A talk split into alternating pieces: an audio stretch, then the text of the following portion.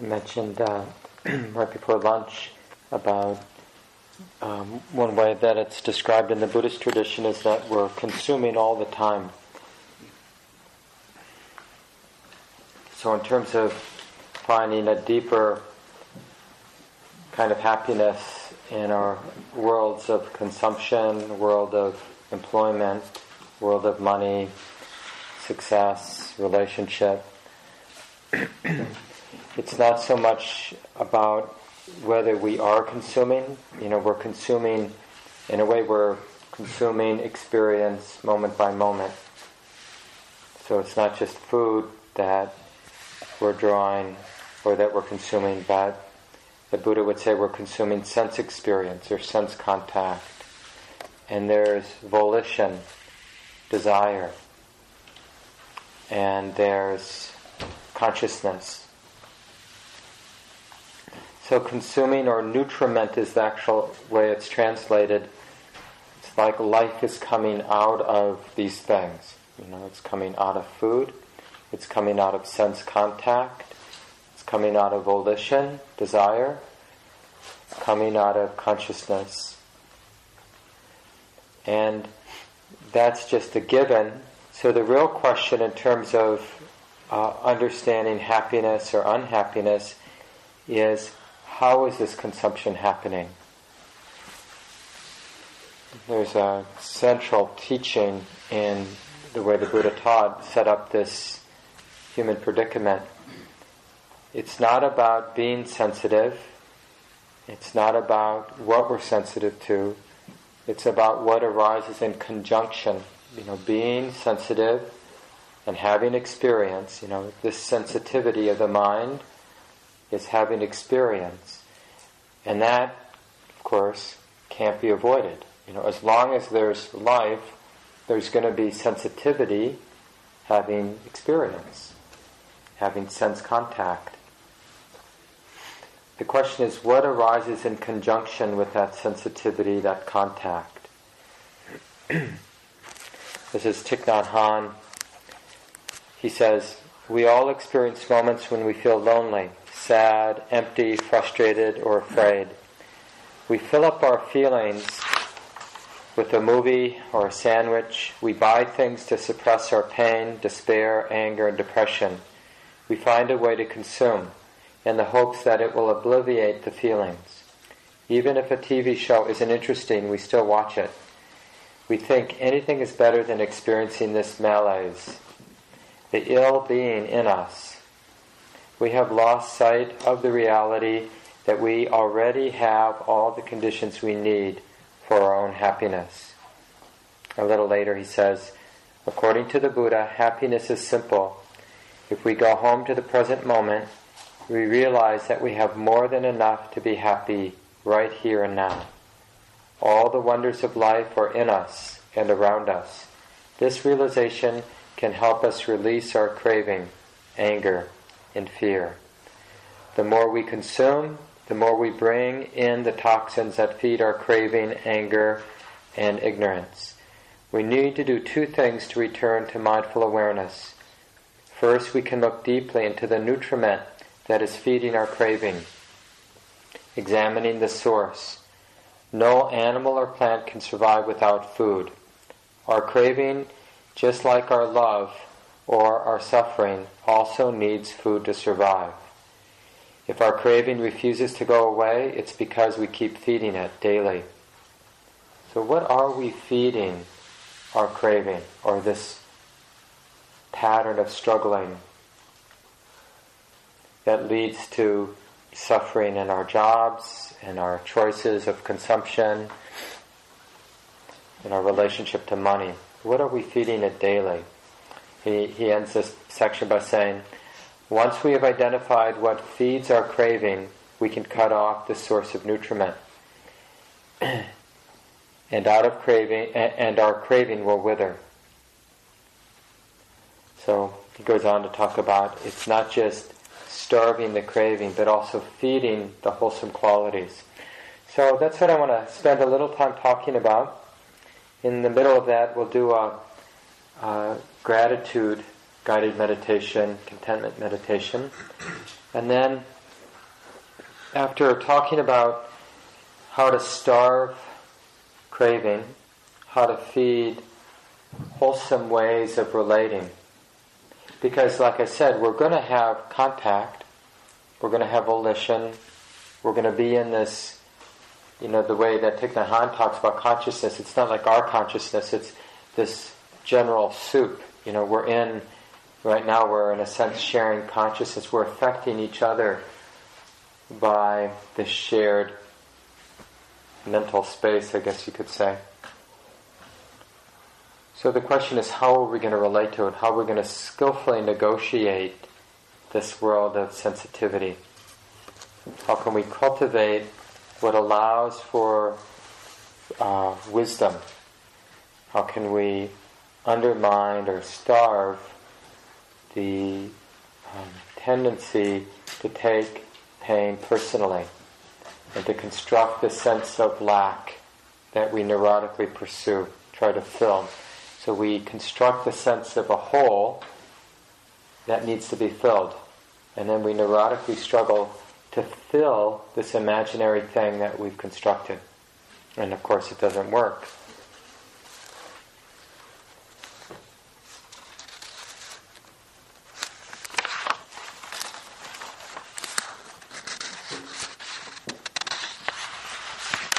This is uh, just so you know, Thich Hanh has a comment on each of the five precepts. I'll go through them in a minute, but this is his his comments on the precept about consumption. Usually, it's just translated as refrain from intoxicating the mind. He says, aware that true happiness is rooted in peace, solidity, freedom, and compassion, and not in wealth or fame, we determine not to take as the aim of our life fame, profit, wealth, or sensual pleasures, nor to accumulate wealth while millions are hungry and dying. We are committed to living simply and sharing our time, energy, and, mater- and material resources with those in need. We will practice mindful consuming, not using alcohol, drugs, or any other products that bring toxins into our, our own and the collective body and consciousness. So this is what I think we can, you know, use some teaching or some pointing. So it's not just about starving the tendency, the neurotic tendency to crave, but it's about watering, cultivating wholesome ways of consuming.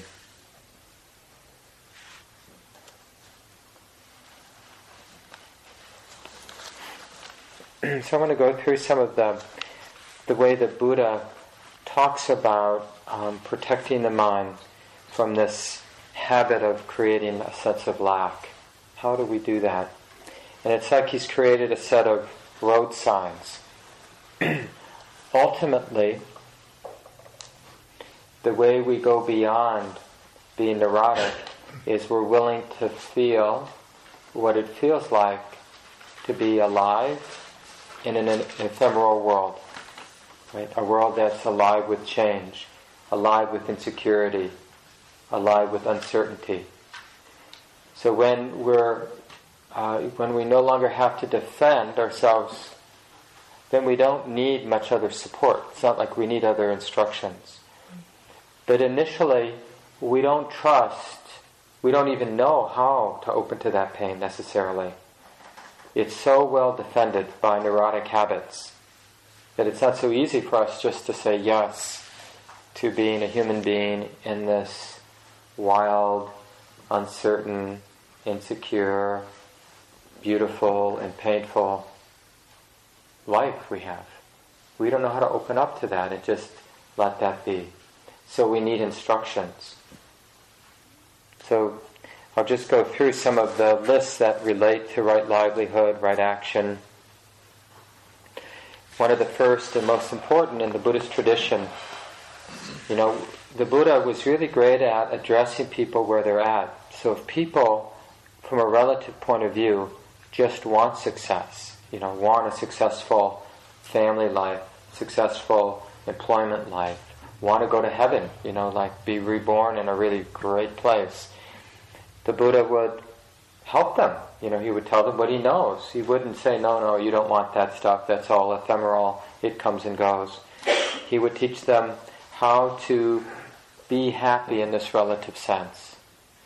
Because it's, it's when we actually experience some of this relative happiness, where we have some success, we find love, we find some success in work, we have enough money to have a decent shelter and decent food and things like that. It's when we have some of that success, it's then when we can understand that that underlying feeling of lack hasn't gone away. I mean, just think about how many things we have now. We used to think, I need that in order to be happy, but now we have it. You know, but there's still that uneasiness in the heart, as if we still need to get something. So, what's that about? So, it is helpful. That's why you don't see a lot of people in, in extreme poverty who are interested in this kind of a spiritual path. Unfortunately, because it's just so compelling when we're in extreme poverty or some kind of medical crisis. It's not an easy time. There are exceptions to this, but generally it's not an easy time to look at the pain. Sometimes being cornered by life, medical crisis, poverty, loss of job, loss of partner, can be uh, used in that way because there's, in a sense, nowhere to turn, so the heart opens to the pain. But you know, the heart's pretty creative about avoiding pain. So if it can find a way, it usually will take the way of avoiding the pain. Blaming the pain on somebody else is a way to avoid opening to the pain. Getting angry, feeling betrayed by life, somebody mentioned earlier today, is a way. So, first, what we want to understand is like, well, how do we, how do we interact with this world how do we work with it? And this is all about cause and effect. You know, the Buddha isolated the three main causes for success. It's not necessarily what you think, like being stingy, or, you know, manipulating others, or taking whatever you can get your hands on, um, beating up the weaker people. He says that the three bases of meritorious action. Now, in Buddhism, merit, merit means it's, it's really talking about the force of cause and effect. This force of cause and effect can actually be broken. It's like a law. You know, when it's like in physics, you know, there's that principle of conservation. You know, if you throw, if you if you exert a force of some kind, it's going to have an effect a force cannot not have an effect. So it's the same thing with any action. And so merit is just talking about actions that have effects, effects that lead to happiness in a mind. So the way the Buddha understood his mind, and we can understand our mind, you know, ill effect is a, an effect of contraction. You know, so something the mind does that leads to things getting tight would be a negative effect. It would hurt. The mind would suffer because of that, the result of getting contracted, getting tight. And any force, action that leads to the release of the mind, the release of the heart, we'd call wholesome or skillful or meritorious. So the three bases of meritorious action, the sort of initial list is dana, sila, sam, uh, bhavana. So these are three Pali words. Dana, you might recognize, is generosity or liberality. It's a non-stinginess of the heart. So you see that actions that require the heart to let go of stinginess have that effect. It leads to the heart feeling more and more released. It makes a lot of sense. I mean, it's it's so obvious when you talk about it in this way. So it's not like well, the Buddha wouldn't say that giving, being generous, is um, theoretically good or you know good in some abstract moral sense. He's saying directly, energetically, if the heart is generous, it is healing the contraction leading onward toward release of the heart. It will be absolutely, unavoidably experienced as pleasant and wholesome for living beings. So it's one of the bases of merit to be generous in any way you can with your time, with your spirit, with your money. The second is sila. So one is uh, giving, and the other is restraining. That's what sila, in a sense, in a technical sense, sila, often translated as ethical conduct. It's really about restraining the mind, the heart, from acting out its anger, its aversion, its irritation, its greed. So the heart wants to get tight with greed, wants to get tight with irritation and aversion, right? But the heart restrains itself. No, honey, we're not going to do that. It's not helpful. Doesn't hurt. It doesn't help anybody. So the first two, one is through letting go. That's dana, generosity, and the other is through restraining. But it's not a restraining like I have to be good. It's like restraining the heart from tightening itself up.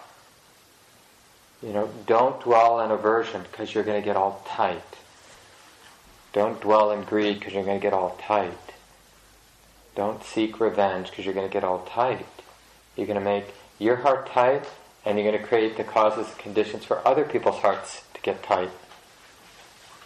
So again, this should sound very pragmatic.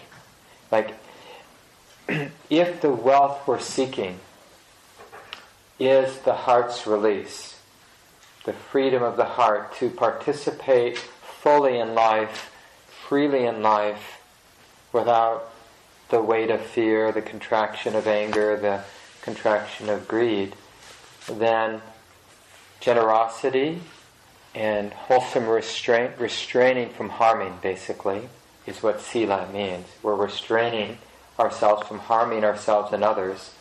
And then the third basis for merit is bhavana, which means mental development.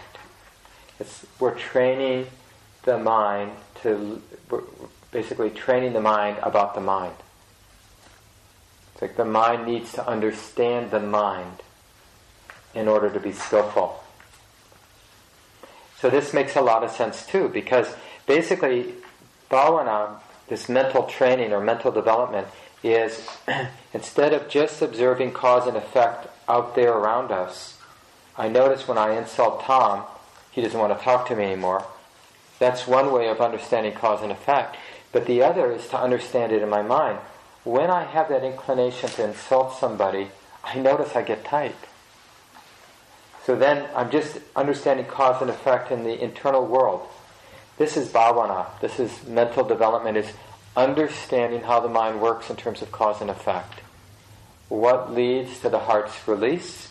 What leads to the mind and heart getting all tight, bound up, confused, confused by its being bound up, entangled.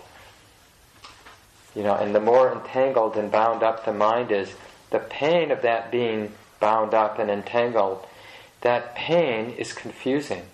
It's confusing the mind so it doesn't, one, understand that it's all bound up, and two, it doesn't understand how the unwinding happens.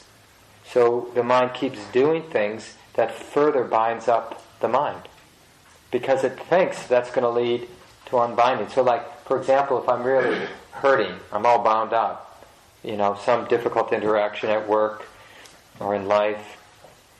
So I think by thinking about it, worrying about it, complaining to people about it, that that's somehow going to cause some of that feeling of being bound up and entangled to go away. But actually, of course, it just reinforces the experience of being bound up, tight.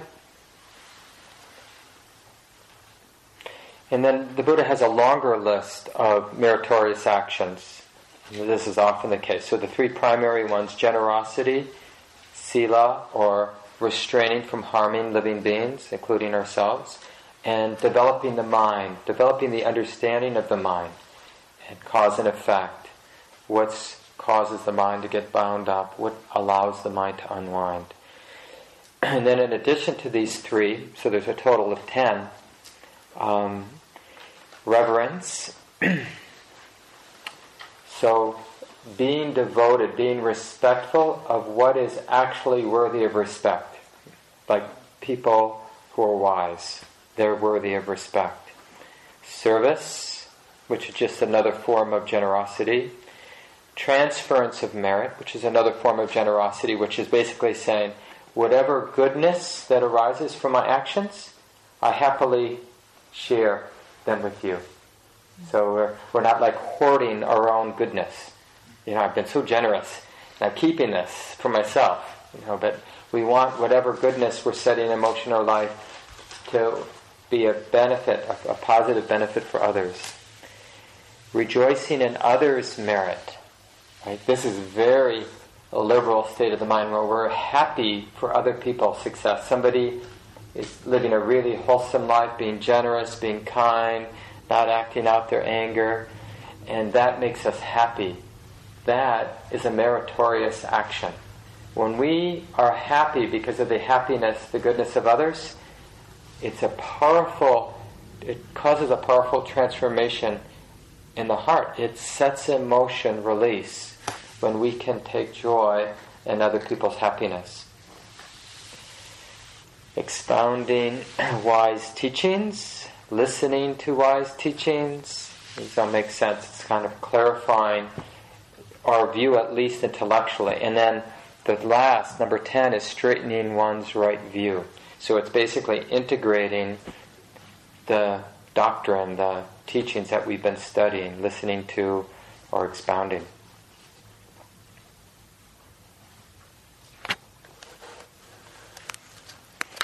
Now, the, uh, the other thing I wanted to mention is uh, just the Buddha has some very specific things to say about livelihood, and I thought that maybe it wouldn't be right to have a workshop on livelihood without at least mentioning a few of them. So I'm going to just run through some of them. And again, they, they make sense. And think of these as road maps, or road signs better. Um, so as we're living our life, and we realize, you know, we're still in that place where we're feeling the pain of vulnerability, the pain of not having enough, the pain of having less than others, the pain of knowing that we can't count on what we do have. Our job is uncertain. Our success, our wealth is uncertain. Will the stock market crash? Are you content to earn 1% and money, less than 1% in money market for the rest of your life? Will we ever get enough for retirement if that's all we earn? Do we risk keeping in the stock market? I mean, these are the kind of uh, experiences that we're all having. So, and it brings up a lot of fear. So, as long as we're in this world, it's nice to have some roadmaps. Now, these are common sense, just like the, the three bases of merit of giving and restraining from harming others and understanding the mind better in terms of cause and effect. This makes a lot of sense. In terms of right livelihood, the Buddha uh, teaches our wealth should be gained by legal means, peacefully without coercion or violence, honestly, not by trickery or deceit. One should acquire it in ways that do not entail harm or suffering for others. And he specifically mentions five uh, careers, I guess, that we should avoid dealing in weapons, dealing in living beings, including raising animals for slaughter, slave trade, prostitution, refraining from meat production, butchery, poisons, the production of poisons, and the production of intoxicants. There's one particular sutta that I thought was interesting. Um.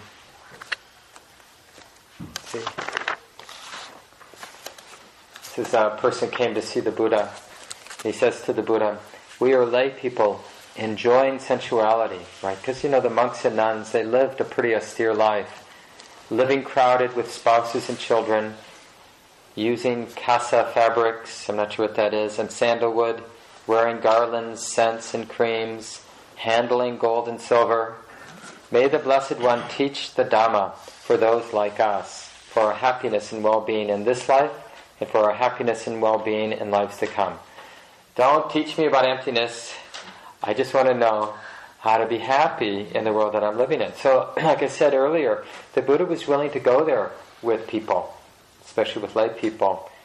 He even did it once with a monk who was just really frustrated with his practice and having a lot of sensual craving, sexual craving, I think. And so the Buddha said, sure, you could take off your robes and go back to lay life and get married, you know, and whatever. but you do this practice and you'll go to a heavenly realm, you know, and you'll have every sense pleasure you'd ever desire. so he got excited.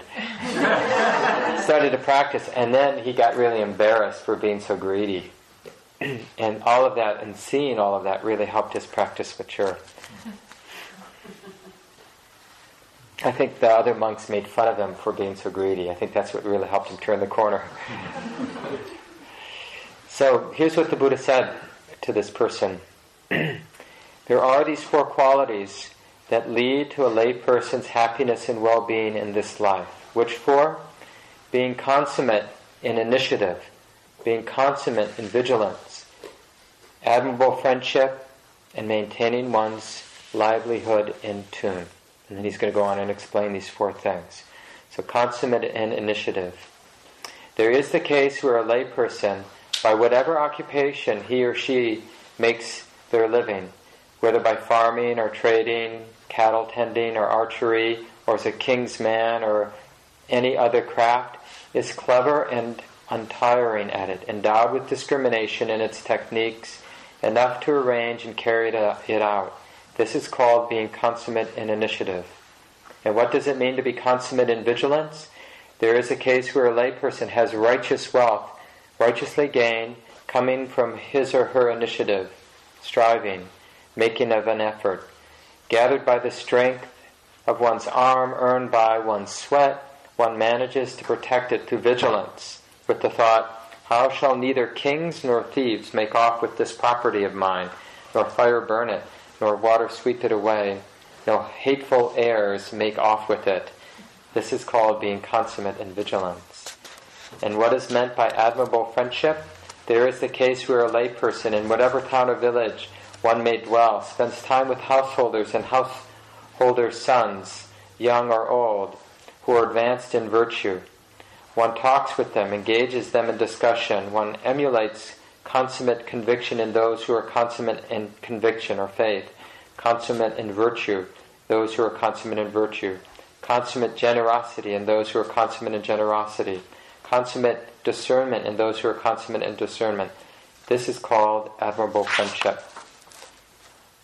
And what does it mean to maintain one's livelihood in tune? There is a case where a layperson, knowing the income and outflow of his wealth, her wealth, maintains a livelihood in tune, neither a spendthrift nor a penny pitcher, thinking, Thus will my income exceed my outflow.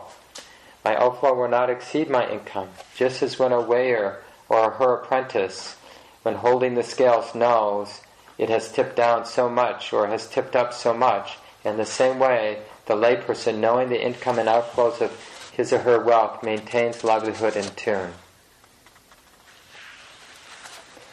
And then he goes on and says, but you know, maybe you want to be happy not just in this life, but further on setting emotion causes for a deeper kind of happiness. He talks about consummate in conviction or faith, consummate in virtue, consummate in generosity, consummate in discernment. So these are the four qualities he was saying earlier you should look for in a friend. Now he's saying you should develop them in yourself. So faith means faith that there is something to do with this life beyond sensual enjoyment. He's ne- he never said that sensual enjoyment was bad. It's just limited. You know, no matter how good we get, no matter how fortunate we are, the enjoyment of sensuality is limited. We're never going to be completely in control. We can never make it last longer than it's going to last. And so, faith means, you know, traditionally in a Buddhist setting, you'd say you have faith in the Buddha's awakening. But what that really means is you have faith that there is something this mind, this mind, this heart can awaken to, can realize directly in this life, not theoretically, but actually, that will uh, lead to a safety or a, a satisfaction, a happiness that isn't dependent on whether we're having a good sensual experience or not, whether we're cold or warm, whether we're full or hungry, whether we're sick or healthy. Now, if we, this is the kind of thing that if a human being can conceive of this kind of happiness, a human being would want it. Because whether we admit it to ourselves or not, we're not very content with sensuality. Because on some level, again, whether we're conscious of it or not, we realize that it's unstable. It's moving. It's, a, it's not a set thing.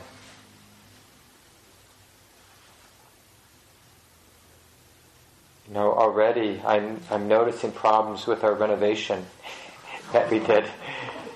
You know, and already, you know, seeing the new stove, the wear and tear on the new stove, you know, it's just two months. Not even, no, maybe about two months now. So you realize that there's no stability in the comfort that we've created for ourselves. So we can uh, develop this faith that there's another way and then that faith really helps us develop this virtue, like willing to restrain, because it makes sense to be greedy when we think we can get away with it. It makes sense to be irritable when we think we can get away with it. Because it seems like it leads that sort of way of manipulating life and those around us. It seems like it's okay to play the power game. I can make you do what I want you to do because I have power. And that's what virtue is all about. It's like, are you going to use your power because you can? Mm. You know, I, I read uh, Glenn Greenwald, is that his name? Some of you know him? He's a well known journalist. I'm not sure what, salon.com maybe he's at? And uh, but he, he's been publishing recently some articles about the hypocrisy of the United States around terrorism. You know, you probably heard that there are scientists and those around scientists in Iran that are being killed uh, through some kind of assassination project. And who knows whether the United States is involved. but the point is that he was making was that the Western media doesn't call that terrorism. You know, it's targeted killings, not terrorism. Even though the, these scientists are being killed and those around them who happen to be around them are being killed or harmed. And this is the the thing about virtue is just because we have power, just because you can get away with something, virtue means you don't do it because the mind understands what's being set in motion, even though we're not going to be sent to prison because we're smart enough not to get caught or smart enough to sort of shape it in a particular way. It doesn't mean that there isn't a consequence. So this is the thing about virtue. It, it understands the underlying principle. Like uh, Ruth Denison says in her, her second language English, you know, honey, you don't get away with nothing. Some of you know Ruth Denison. She's a German, uh, originally from Germany, uh, teacher, I, um, Vipassana teacher. We don't get away with nothing. So this is where virtue comes from the willingness to restrain from any kind of greed and aversion in the mind because we realize we don't get away with nothing, it has consequences. Even though it might seem like throwing our weight around, we get some safety. We, we're just not taking a deep enough picture look at what's being set in motion. You know, and whenever you try to say something like that to somebody or to a country, you know, there's always a lot of blowback about sort of being goody goody. But it, see, it's not even about morality in that goody goody sense, like you should be good. It's just about understanding how life works. that you can't be mean, you know, or who was saying, Paul Douglas was on the news on NPR, Minnesota Public Radio recently. He's a uh, meteorologist, and you could, you know, they were trying to be so politically correct, and but he kind of let loose.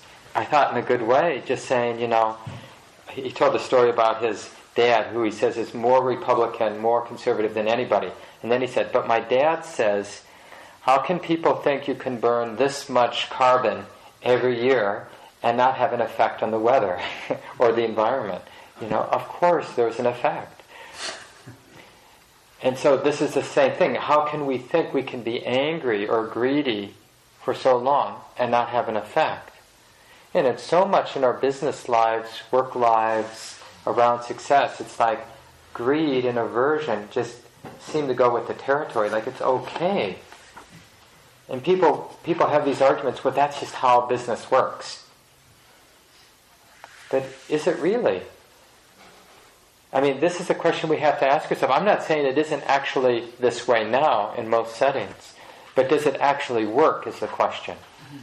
What really works in the world, whether it's business or personal relationships or international politics, what actually works in the long run? That's the question we want to ask.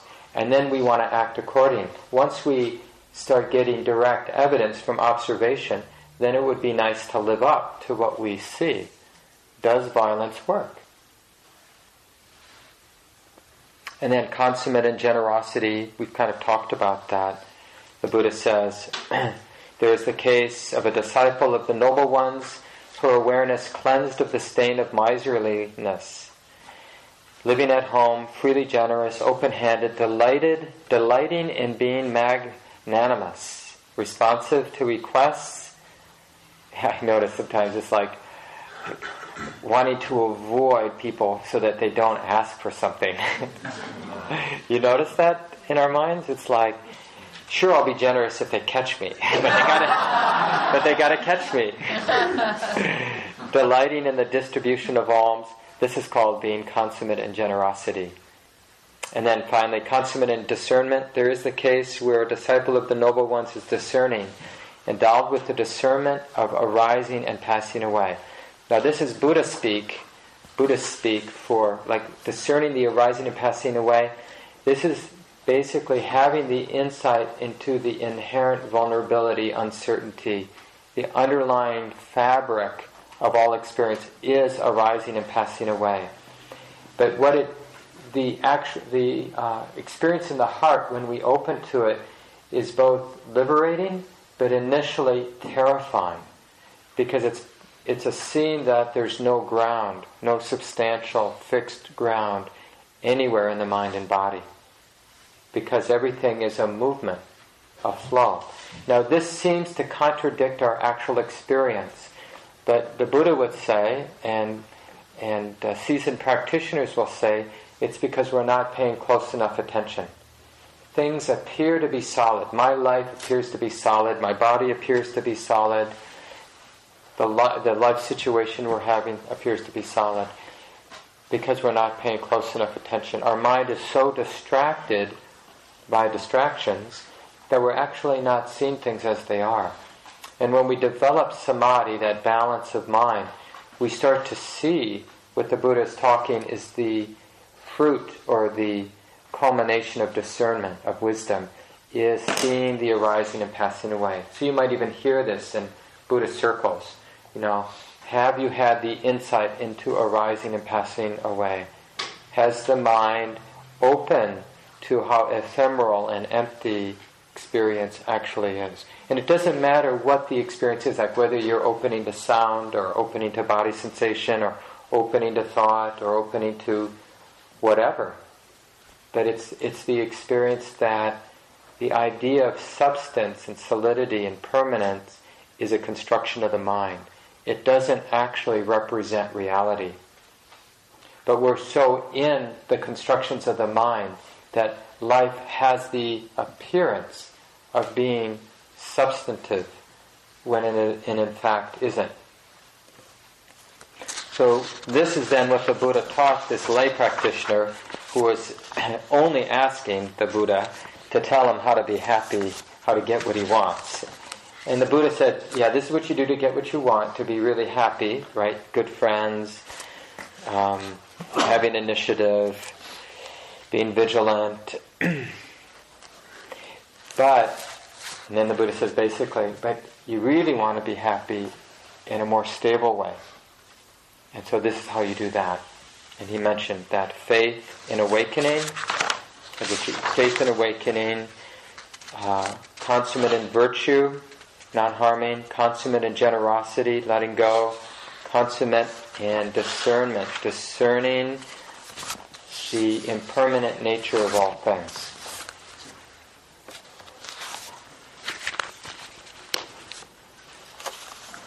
So this is just some background in the Buddhist teachings around right livelihood. Why don't we do some, uh, why don't we do a contentment and gratitude reflection now, and then we'll uh, break into small groups again after that. I'll give you something to reflect on, and then we'll break into small groups. So you might want to stretch your legs. We've been sitting for a while. Feel free to stand up for a few minutes.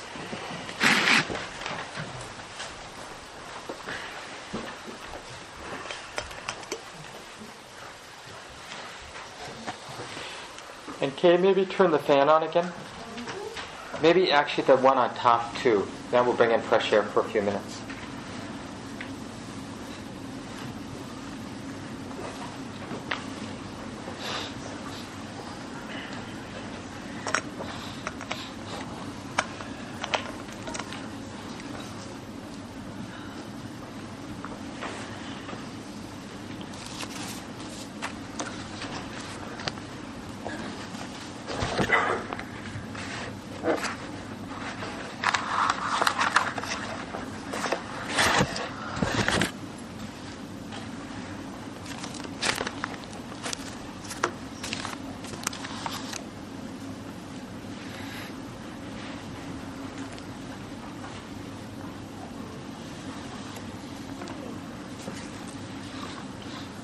So just have a seat so you'll be relatively comfortable.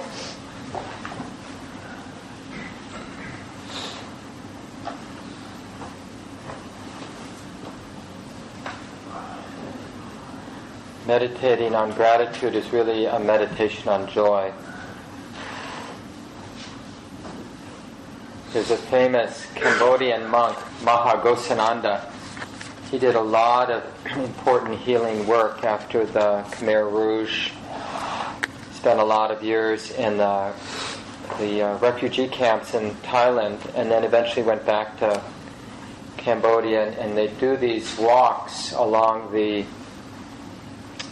the you know jungle roads that had been mined, and they do mindful walks, uh, even though there are a lot of landmines still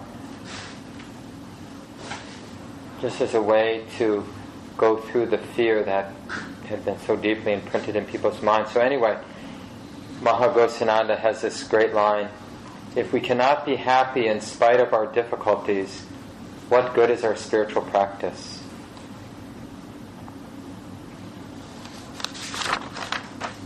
So we'll begin the gratitude practice, just hearing some words. These are from Jack Kornfield. Gratitude is a gracious acknowledgement of all that sustains us. A bow to our blessings, great and small. An appreciation of the moments of good fortune that sustain our life every day. We have so much to be grateful for. Gratitude is confidence in life itself. In it, we feel how the same force that pushes grass through the cracks in the sidewalk invigorates our own life. Gratitude gladdens the heart. It is not sentimental, not jealous, nor judgmental. Gratitude does not envy or compare. Gratitude receives in wonder the myriad offerings of the rain and the earth, the care that supports every life. As gratitude grows, it gives rise to joy. We experience the courage to rejoice in our own good fortune and in the good fortune of others.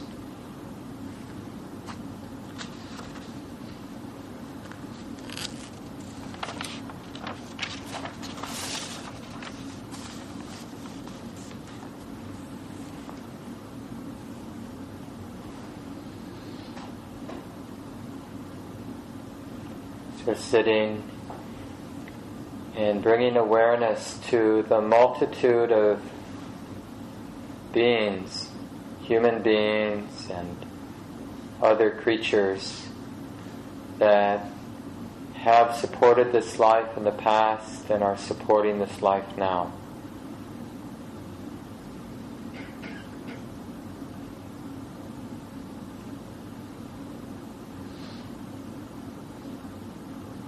It's absolutely true that without the support of life, of other life, we could not be alive now.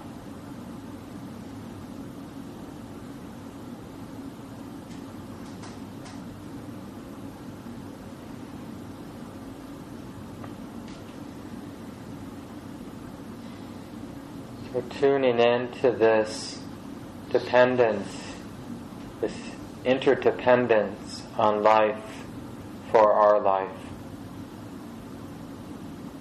We don't stand alone.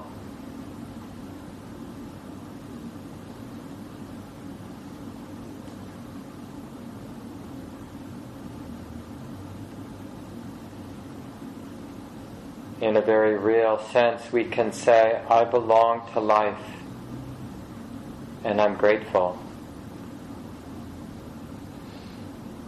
Life gives life, and I'm grateful.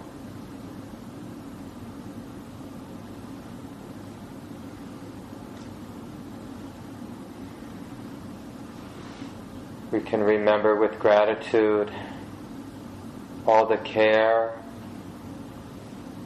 all the labor of those who came before, my relatives,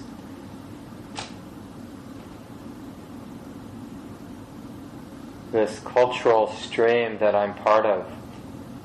I am the continuation of so much that came before. Genetically, culturally,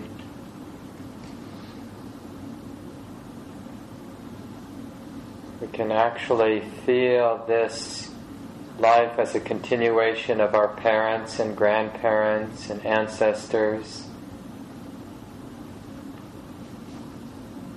We can feel part, like it or not, of this cultural stream that informs this life, makes up this life. And even deeper streams like the stream of mammals that we're part of and life on this planet. So this life is the continuation of so much that's come before.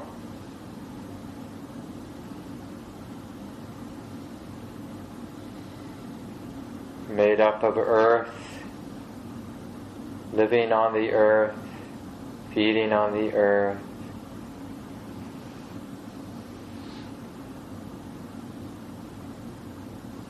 receiving the cumulative wisdom, knowledge, from our ancestors.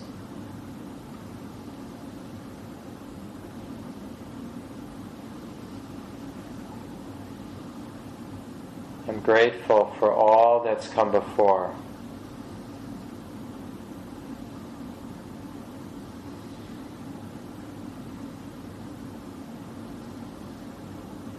We can be grateful for our relative safety now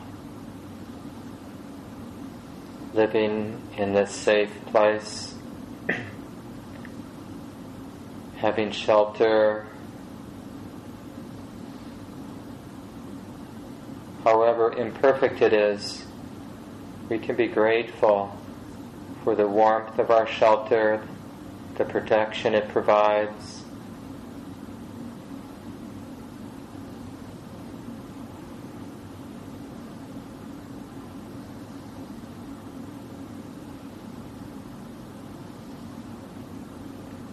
Grateful for all the safety I'm experiencing now.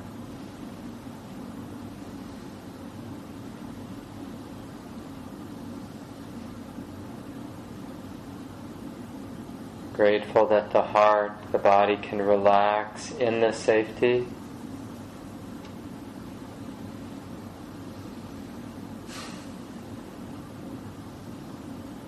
We can be grateful for the measure of health, however it is now.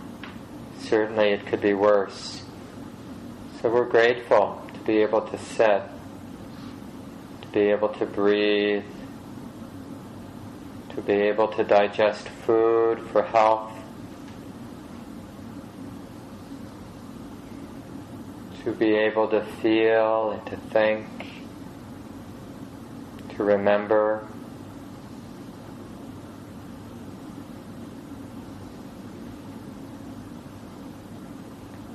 Grateful for the functioning of this body.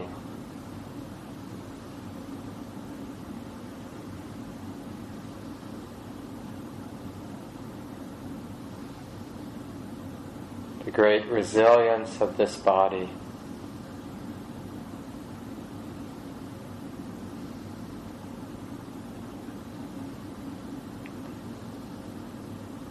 May it be a vehicle for many good things wisdom and compassion.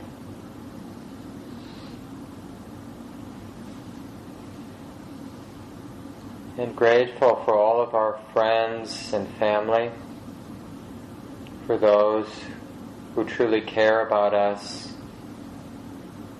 who support us, who comfort us, even our pets. our dear friends.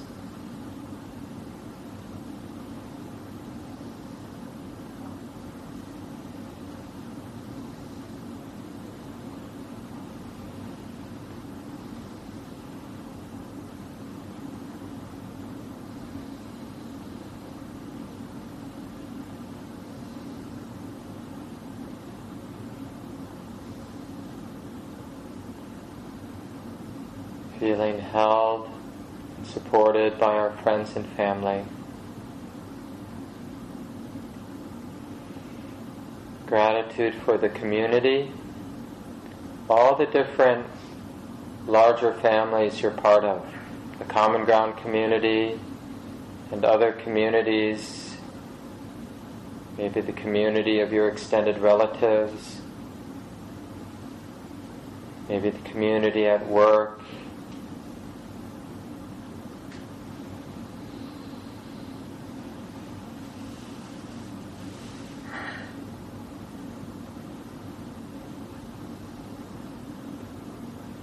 community of the Twin Cities.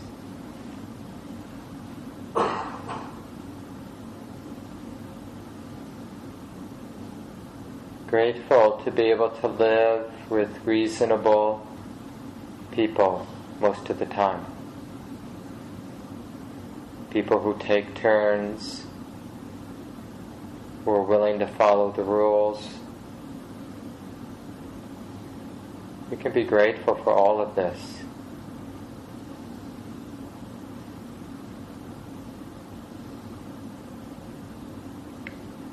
We can be grateful for these teachings, for all the wise teachings we've come across, all the important lessons we've received in our lives.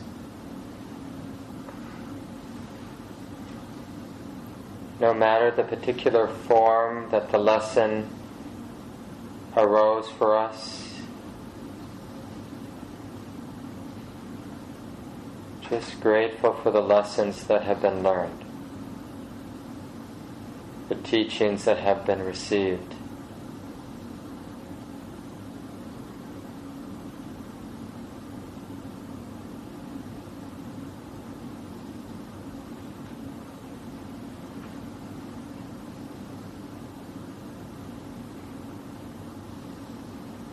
grateful for this life,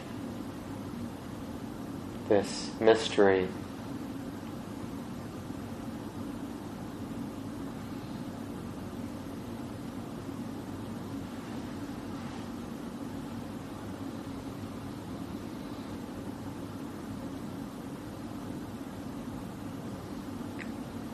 And may this happiness, this joy of gratitude, may it continue, may it increase and may it never end.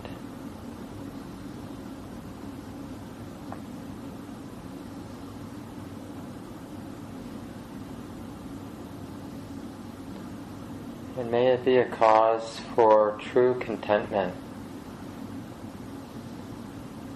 The willingness to let go of all neurotic striving now. In this moment, for this moment, it's okay to be content.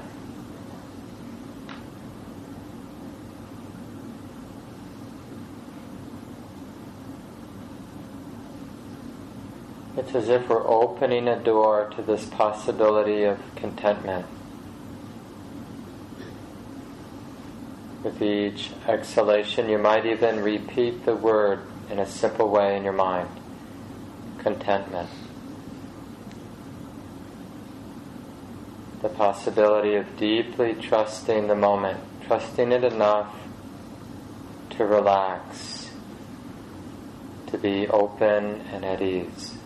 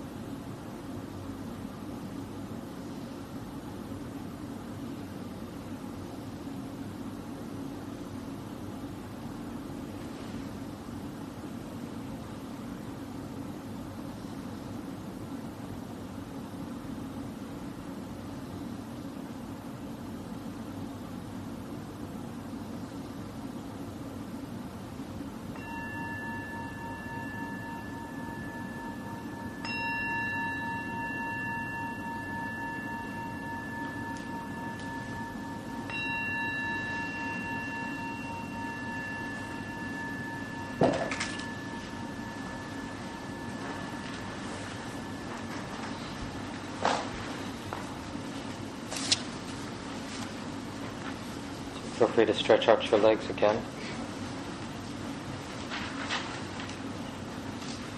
Could you turn the lights, uh, the top two lights, about halfway? Great, thanks.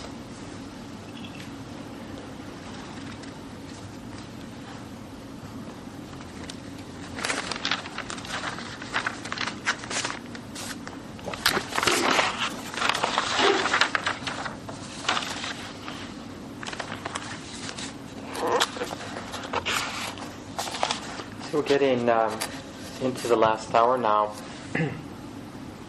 what I was thinking is for us to talk as a large group um, about some vision and then to break in small groups again and people could share like how the discussions today information today how that inform is informing your relation to money to wealth success, livelihood.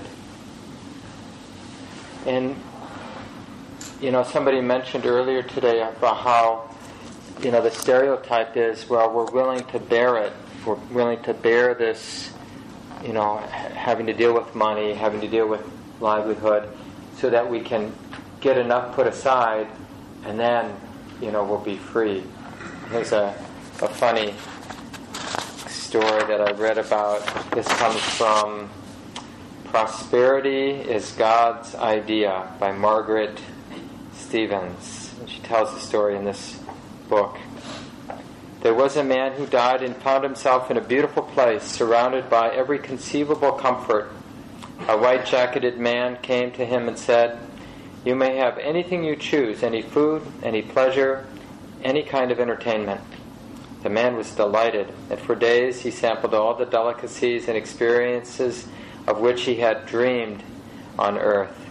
But one day he grew bored with it all, with all of it, and called the attending, attendant to him and said, I'm tired of all this. I need something to do. What kind of work can you give me?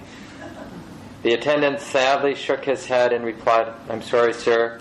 That's the one thing we can't do for you. There is no work here for you.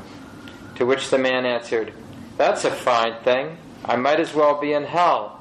the attendant said softly, Where did you think you are? Where do you think you are?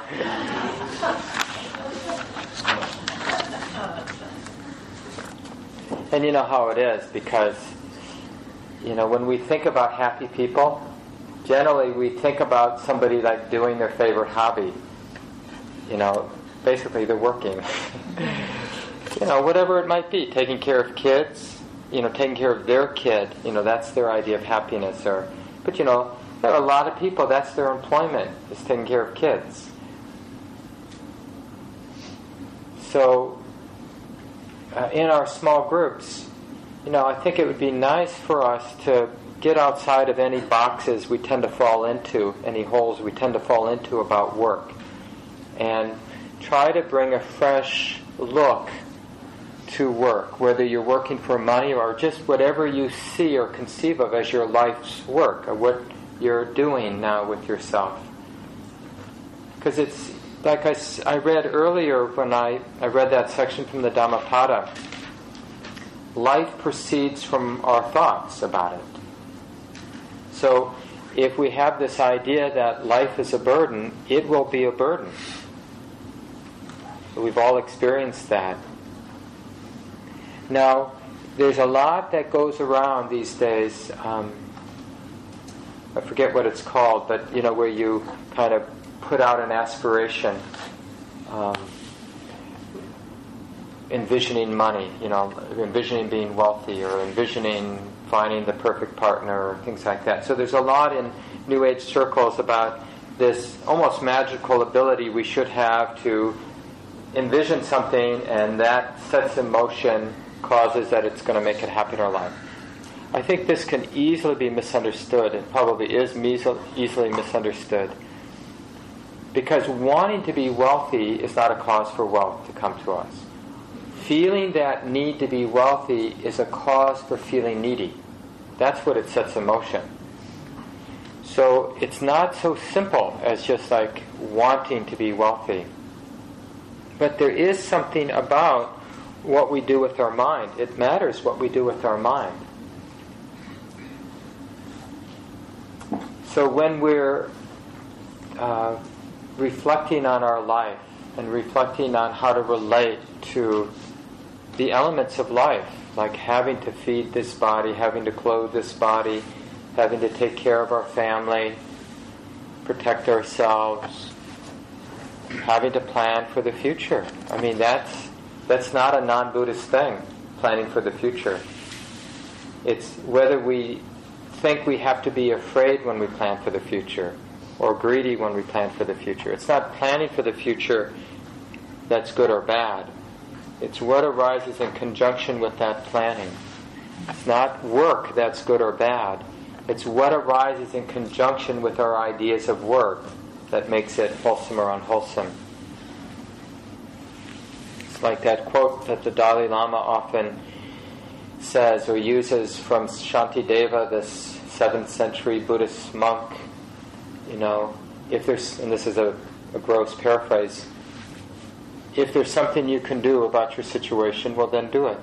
If there's nothing you can do about your situation, then there's nothing you can do. But in either case, we don't have to worry. We don't have to invest in unwholesome states of mind just because we're confronted with a problem in our life that we can either do something about or we can't do something about. So either there is something to do or there isn't. But why do we justify greed, anger, and delusion? So one of the things you might pull from when you're talking in your small groups, like when you're paint, and I would literally uh, suggest that you paint a picture, and you might even want to paint two pictures in your sharing. So one picture could be sort of what you know is possible when your mind, in its particular way, gets addicted or caught up in uh, a narrow, constricted view. Basically, we get confused by the pain, the uncertainty in life. We take the pain and the uncertainty personally, and then we react with greed and aversion and denial to that pain that we've taken personally. So you can paint a picture of that beast, that frightened beast, who's frightened by being frightened, frightened by being hungry, frightened by being vulnerable to birth, aging, and death. In Buddhism, there's some provocative images like the hungry ghost. You might have even heard that term. But the hungry ghost is somebody with a huge appetite. So it's depicted as somebody with a big belly, but the throat or the mouth is so small, no bigger than a pinhole, that they could never eat, consume enough to get close to their appetite. So you can do the same thing as you're talking about the tendencies of our mind with each other, like how you know we could pull on times when we have become that hungry beast, that angry beast, that needy beast. You know, who of us can't remember a time in a maybe an intimate relationship or maybe in a family of origin or relationship where we were deeply needy, you know, in a way that maybe is really embarrassing to think about. But it's like we wanted from them something that they couldn't actually give us. But we, in a sense, desperately wanted them to make us feel better about ourselves or, you know, convince us that we're lovable or something like that, that we're worthwhile. But of course, needing somebody to fill that hole makes the hole infinitely big. You know, just the fact that we need somebody to fill a hole means we're in bad straits. We've constructed a monster for ourselves. Our life is a monster. So this is one picture you can paint in your small groups. Then another picture you can paint pulling on the wholesome qualities you know about, like how generosity might arise in your heart, in your life, how virtue or rest- wholesome restraint might arise in your life, how wisdom might arise in your life, energy or vigilance. You know, there's a couple places the Buddha talked about vigilance or wholesome energy, patience, truthfulness, loving kindness, gratitude. So these beautiful qualities, we all know about them. So we can pull on them. It's like we're painting a picture of what our life can look like around money, around livelihood, around success, where we the heart is really free and it's expansive, it's not heavy and entangled. It's light and free and nimble and responsive and beautiful.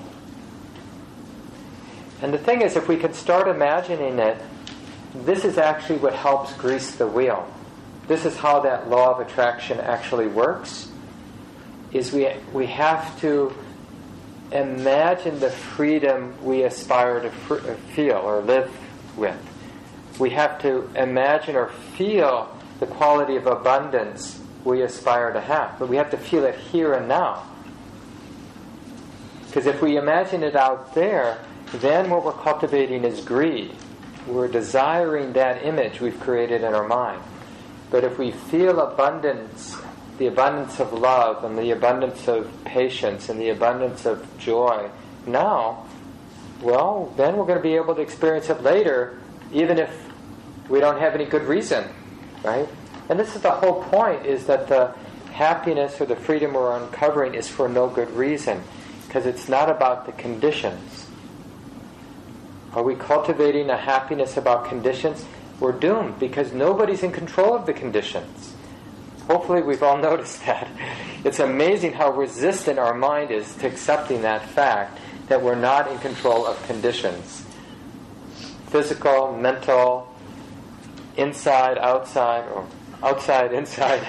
You are not in control of these conditions. We participate to some degree, but basically, you know, we're living in this interdependent soup. Where we really have a place to participate is how we understand this, not in making certain things happen. You know, you guys do something to me, I'm going to feel defensive. I don't know if there's anything I can do to not feel defensive, but I can immediately understand that defensiveness. I can immediately be willing to feel the pain of that defensiveness. I don't have to take it personally. I don't have to build up this big thing that you're jerks and I'm right or something like that in order to defend myself from the pain of defensiveness. And that's a real relief. Other thoughts? About uh, this small group discussion? So I want you to take a few minutes and you might, in your own mind, in your own way, paint these two pictures. You know, where you're in that narrow, tight, entangled, beastly place where you're confused by the pain of life, confused by the uncertainty in life, acting out greed and aversion, and what that might look like in terms of your work life, in terms of success, in terms of wealth. And then another picture where you're freely engaging, open to the conditions of your life, not entangled, not burdened by them, but not needing things to be any particular way. And you want to paint this picture with all the beautiful qualities, imagining gratitude, kindness, patience, wisdom, strength or resoluteness, power, different wholesome expressions of power, the ability to yield, to be patient, so the receptive power. Willing to let go, willing to take a stand. So we'll take maybe three minutes, two minutes just to reflect so you don't have to think when other people are sharing.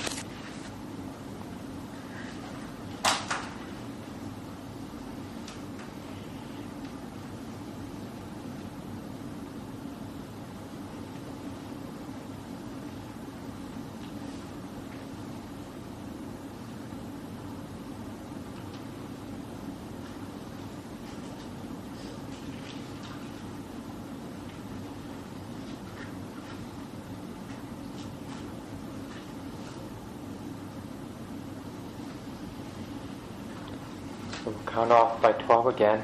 And let's start in a different place so we get different configuration for the groups. Maybe you could start counting. One. but not everybody will be one.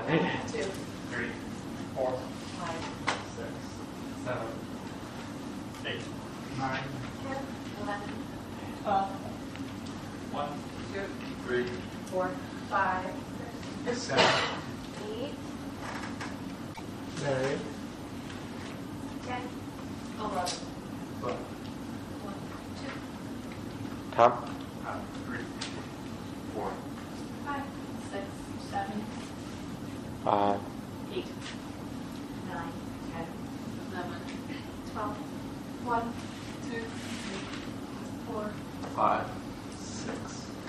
Seven. eight, Nine. ten, Eleven. Twelve. Mm-hmm. One. Three. Four. Five. Six. Seven. Eight. Nine. Ten. Eleven. Robin? Forty-six. Chestnut. Forty. Oh, we did that? Yeah. Have we not done any? Has everyone got a number? Okay, good. So, what's your number? Nine. Nine will be in the office, and one and two in the community room, um, three, four, five, six in this room, seven and eight in the lobby, nine is in the office, ten on the white couch, uh, 11 on the table in the workroom under the community room, and 12 in the uh, uh, code area downstairs. Sound good? So about a little less than 30 minutes, we'll come back.